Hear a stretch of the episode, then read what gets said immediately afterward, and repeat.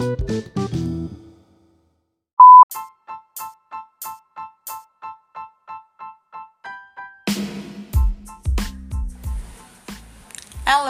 selamat datang di podcast gue with me. Podcast yang isinya membahas tentang makanan dan kuliner dan segala sesuatu hal yang bisa dikonsumsi oleh mulut. Walaupun terkesan biasa aja, tapi ya udahlah ya. Jadi hari ini gue mau membahas tentang makanan apa yang titik titik titik yang paling sering dicari di Google. Di sini gue menemukan sekitar 10 kalimat pertanyaan yang paling sering ditanyakan di Google. Makanan apa yang enak?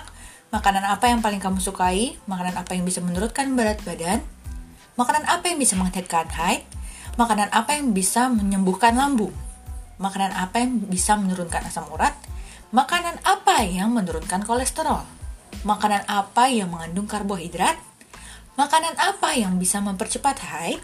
Makanan apa yang membuat pipi tembem?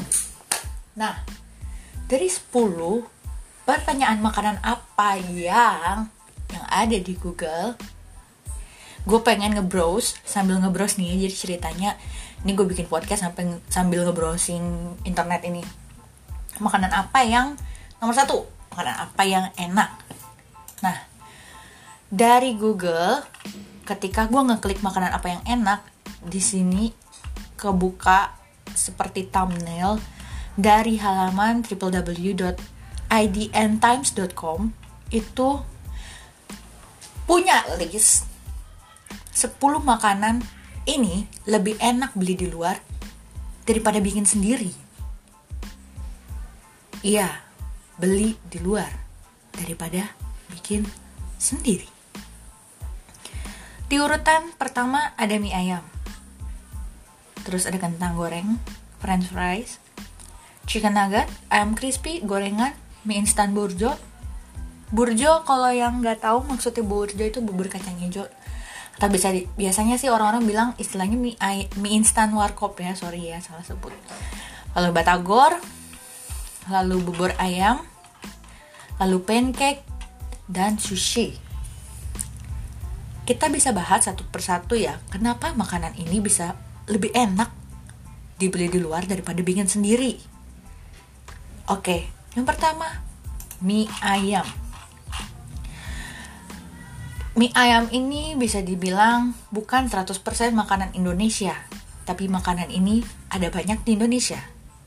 Seperti yang kalian tahu ya, mie ayam ini terdiri dari mie dan ayam.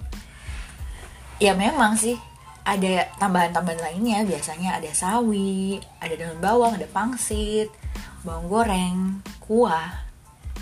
Cuman pokoknya atau ya staple bahan utamanya itu adalah mie. Seperti yang kita tahu, kalau mie itu terbuat dari gandum yang sebenarnya di Indonesia itu nggak produksi gandum jadi kita nggak bisa berbangga bilang 100% mie ayam itu makanan Indonesia. Come on. Indonesia nggak tumbuhin gandum. Tapi makanan ini memang tumbuh besar di Indonesia dalam artian um, pembuatannya, evolusi dan konsumsinya itu paling banyak ya memang di Indonesia. Mungkin kalau di luar negeri itu macam ramen kali ya Oke, ada motor lewat dan gue nggak tahu akankah kedengeran. Jadi kenapa mie ayam itu lebih enak beli di luar daripada bikin sendiri? Jawabannya itu simple. Karena bikinnya itu susah. Coba siapa yang pengen bikin ribet-ribet gitu? Mie ayam gitu kan. Racikannya itu pakai minyak ayam, minyak bawang, ya kan? Yang di mana kita harus ngerebus dulu tuh minyak ayamnya tuh. Ayam kulitnya tuh kita goreng pakai suhu perlahan gitu suhu yang agak kecil. Jangan sampai gosong supaya lemak-lemaknya itu meresap keluar. Tuh meresap keluar biasanya meresap ke dalam jadi apa dong istilahnya meresap keluar tuh? Infuse infuse mempengaruhi. Ya semacam itulah ya. Sari-sarinya itu keluar tuh. Lemak ayam itu aroma ayamnya itu biar wangi. Gitu.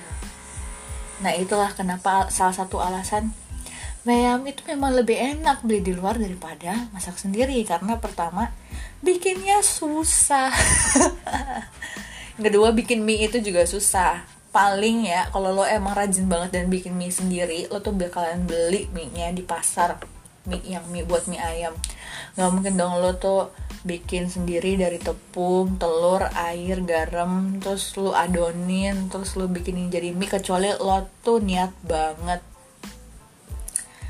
Ya karena ya proses pembuatan itu panjang belum lagi kaldu yang dibuat buat kuahnya ayam yang buat toppingnya ataupun pangsitnya seperti itu kawan-kawan.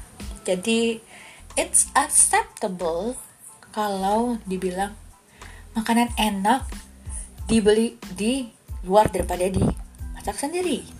Yang kedua kentang goreng. Yang perlu kalian ketahui di industri uh, restoran atau food service di Indonesia ini kebanyakan kentang goreng itu digoreng dengan lemak beku, minyak beku. So nggak nggak heran ya kalau misalnya hasil akhirnya itu kentang gorengnya jadi crispy. Ya karena pakai minyak goreng padat. Kalau pakai minyak goreng cair ya pasti akan lebih berminyak. Karena titik titik lelehnya itu lebih rendah daripada minyak padat. Gitu. Apalagi kalau misalnya kalau lo pernah tahu tentang McDonald itu dia ngeklaimnya itu dibuat dari raset potato. Raset potato. Mereka katanya sih nanam sendiri ya raset potato ini. Raset potato ini memang kalau misalnya di Amerika bisa juga dibilang sebagai Idaho. Idaho atau Idaho terserah lo, lo mau baca seperti apa.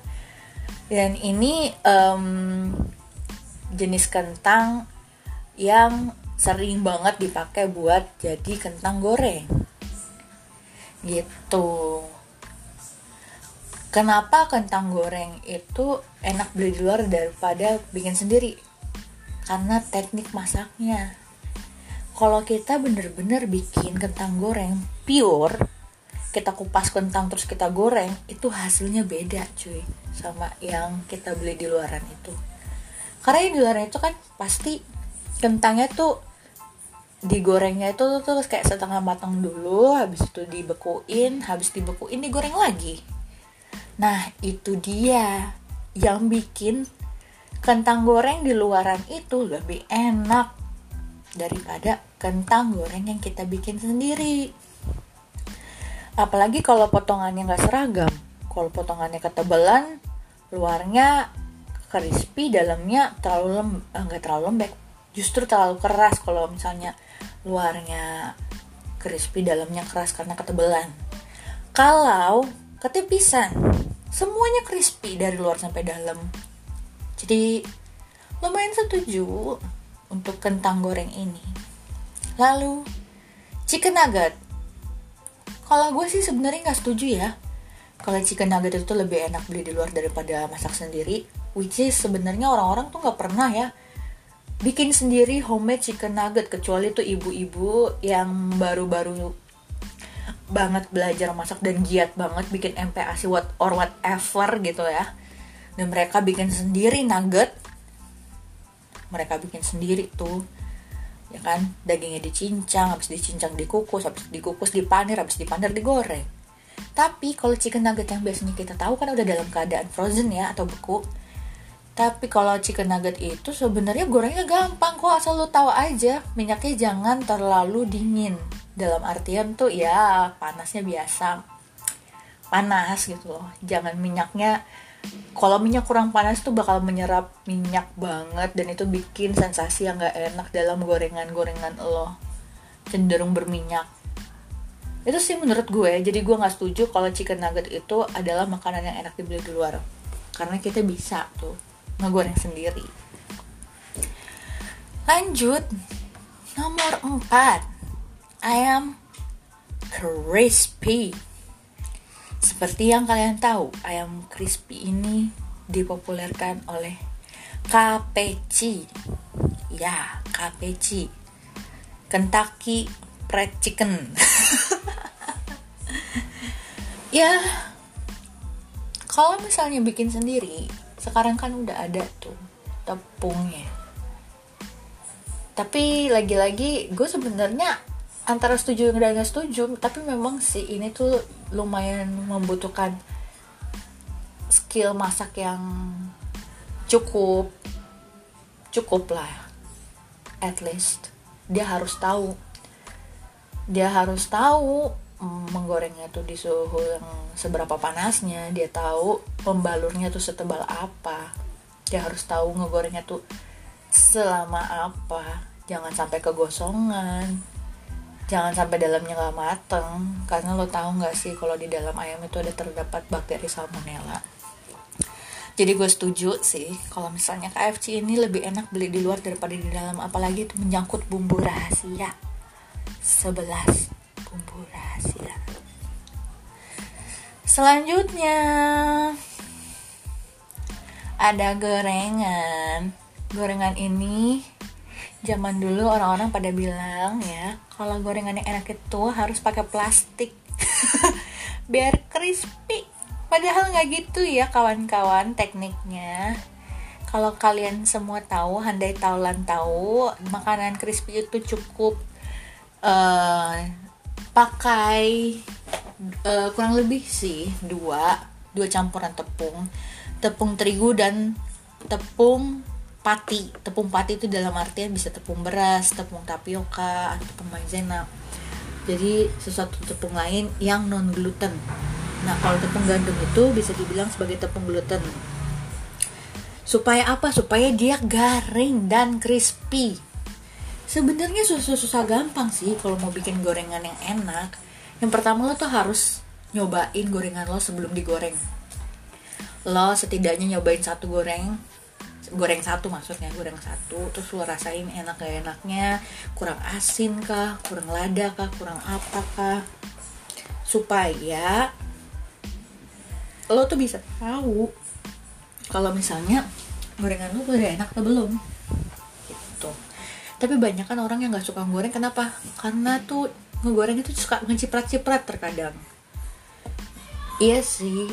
Kalau misalnya kita ngegoreng sesuatu hal yang terlalu lembab itu bisa langsung bikin cipratan-cipratan yang dahsyat dan ajaib dan membahayakan.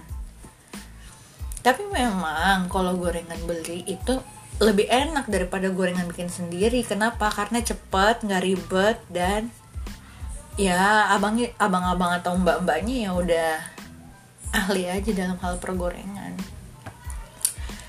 Selanjutnya mie instan burjo. Yang ini gue setuju. Karena umumnya orang-orang nggak tahu berapa lama mie itu harus dimasak ya kan? Walaupun di tabel penyajian dibilang 3 menit setelah air mendidih tapi kenyataannya nggak sampai 3 menit tahu nggak sih kalau misalnya 3 menit banget ya oke. Okay, tapi gue tahu kalian tuh nggak akan dapat sensasi mie yang sama persis kayak di warkop atau burjo. Kenapa dibilang enak dibikinnya? Karena kalau misalnya di tempat burjo itu kan rebusannya udah berkali-kali gitu kayak agak-agak keruh sedikit. Sebenarnya itu juga bikin enak. Yang kedua dimasakin. Dimasakin orang itu always the best daripada masak sendiri. Terkadang ya tapi menurut gue karena gue ya gue tukang masak as you know guys. Selanjutnya batagor bakso tahu goreng. Ini memang agak ribet ya. Gue sendiri dulu waktu gue kuliah gue pernah bikin batagor dari awal banget tuh pakai ikan tenggiri ya kan dari awal mula memisahkan ikan tenggiri dari duri-durinya lalu dicampur pakai daging ikan eh daging ikan sama udang sorry. Jadi campur udang ya kan? Campur lagi pakai tepung sagu. Bukan tepung sagu sih sebenarnya kanji. Kanji tapioka. Kalau orang sih bilangnya sagu ya tapi sebenarnya sagu yang asli itu bukan sagu. Oke skip bikin batagor ini memang lebih enak. Kalau misalnya udah jadi gitu lo tinggal goreng doang tuh misalkan beli batagor frozen daripada bikin langsung dari nol. Karena ya semuanya harus bikin dari nol termasuk saus kacangnya bumbu kacangnya. Karena nggak semua orang bisa ngegoreng kacang. Tahu kenapa? Karena kacang itu matang satu warna sebelum warna yang lo inginkan. Buat contoh nih lo pengen warna golden brown. Lo harus pikir lo harus tahu satu warna sebelum golden brown itu lo angkat. Kenapa? Karena ada yang namanya proses carry over cooking. Carry over cooking itu artinya ketika selesai diangkat itu dia masih dalam proses masak gitu. Jadi panasnya masih terus masih terus aktif di dalam bahannya. Jadi masih terus matangin makanannya. Selanjutnya di urutan nomor 8 ada bubur ayam. Kalau ini ya mau nggak mau setuju ya. Karena memang bubur ayam itu bikinnya lama dan ribet. Lo bikin nasi jadi bubur kalau lo ada orang yang bilang nasi ter, terlambat jadi bubur berarti itu orangnya agak-agak agak ya udah tahu nasi perbandingannya kurang lebih satu banding dua. Berarti kalau nasi udah jadi bubur dia kasih airnya kurang lebih misalkan berasnya satu airnya 5 atau 10 nah itu baru dia jadi bubur. Kalau enggak kan kalau lebih sedikit lagi jadi nasi jadi lontong bukan nasi jadi bubur.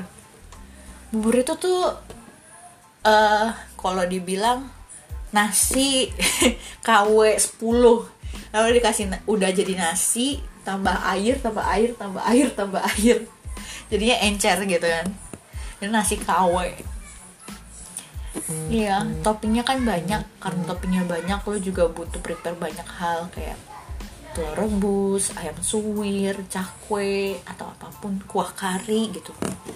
Memerlukan persiapan masak yang lama. Jadi wajar aja kalau emang lebih enak itu beli di luar daripada lo bikin sendiri. Kecuali lo kayak gue kalau lo kayak gue yang dalam artian lo suka bikin sesuatu hal sesuai dengan taste lo sesuai dengan selera lo dan lo orangnya ribet mau ribet pasti lo bakalan lebih suka buat bikin bubur ayam sendiri daripada bikin bubur ayam bukan bikin bubur ayam sorry daripada beli sendiri. Jadi lebih suka beli, beli bikin sendiri daripada beli sama orang lain nah gue udah mulai ngaco nih. Sorry ya. Aduh. Begini nih kalau bikin podcast nggak pakai skrip mengalir begitu aja. So tahu lagi. Selanjutnya ada pancake. Ya memang pancake itu memerlukan keahlian juga my friend.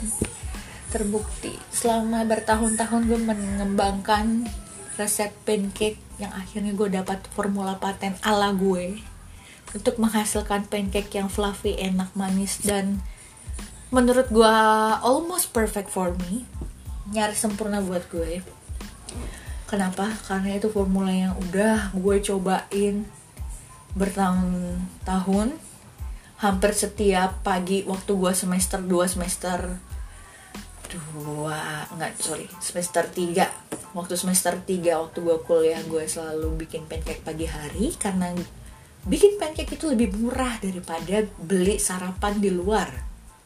Yang kira-kira bahan dan biaya pembuatannya kurang lebih 3000 per pancake pada saat itu ya. Bukan per pancake per porsi pancake. Pancake itu susah-susah gampang dibuat karena lo harus tahu lo mau pancake-nya itu kayak gimana.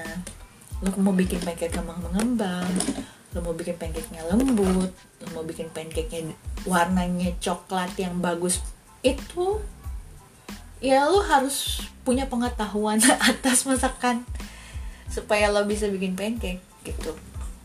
Kalau lo bikin pancake nggak pakai gula jangan harap pancake lo itu bisa berwarna coklat. Kenapa? Karena ada yang namanya Maillard reaction tapi kalau gue jelasin di sini lo pasti uh, bosen lah ya mendengar teori-teori masak. Tapi intinya pancake itu adalah crepes yang tebel. Ya dia tebel dan tidak cair. Seperti itu kawan-kawan. Yang terakhir sushi.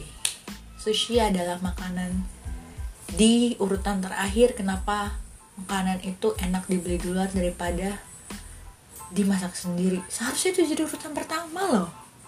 Kenapa? Karena bikin sushi itu susah banget. Bikin sushi itu susah ribet mahal. Pertama lu bikin beras sushinya bukan bikin nasi sushinya lu bikin dari beras Jepang. Harus beras Jepang ya kalau nggak pakai beras Jepang itu nggak nempel-nempel banget nggak bagus lo harus bikin fermentasi bukan fermentasi sorry. Lo harus bikin ramuan cuka susinya tuh. Kalau misalnya dosen gue bilang tuh sasisu sasisu itu sato sio shu. Sato itu gula sio itu garam su itu cuka. Jadi formula dari cuka untuk sushi adalah sato sio su itu tuh lo harus larutin tuh gula dengan cuka dengan garam biar dia gurih-gurih umami gitu. Setelah itu setelah nasi lu matang baru lu kasih tuh satu sio dan susunya itu. Lo diemin. Sebenarnya kalau dulu di tempat gue bikin itu sushi itu nasinya didiemin kayak overnight sehari semalam itu. Itu aman. Kenapa aman? Karena pH nya di bawah di bawah 4 harus di bawah 4 setahu gue supaya bakteri-bakteri itu tidak bertumbuh di dalam sushi. Karena beras itu adalah salah satu jenis bahan makanan yang uh, mudah terkontaminasi bakteri karena dia mengandung karbohidrat tinggi yaitu makanan makanannya para mikroba dan mikroorganisme yang lain. Jadi ya dalam artian gampang busuk. Tapi kalau lo udah pakein cairan sushi yang tadi gue bilang itu sasisu yang isinya cuka, garam sama gula itu bisa mengawetin gitu. Jadi memang pembuatan sushi itu ribet. Nggak bisa cuma sejam doang sebenarnya sih. Nggak bisa. Apalagi ya kalau misalnya toppingnya yang macem-macem toppingnya saus teriyaki lah, apalah, inilah, itulah. Memang gue juga udah ngalamin sendiri kok karena gue terakhir waktu gue kerja itu gue itu ditempatin di station sushi. Ya begitulah. Dari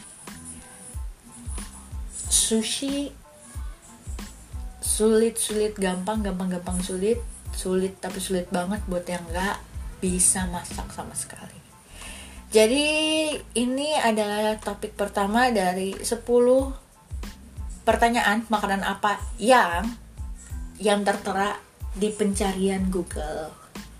Semoga kalian gak bosan sama se sama podcast gue. Ya ampun, ngomongnya udah ngaco banget nih, sorry banget. Sama podcast gue. Semoga kalian menikmati dan stay safe. Safe ya, bukan chef. Stay safe. Stay safe, stay healthy. Dan jangan kapok dengerin podcast gue thank you guys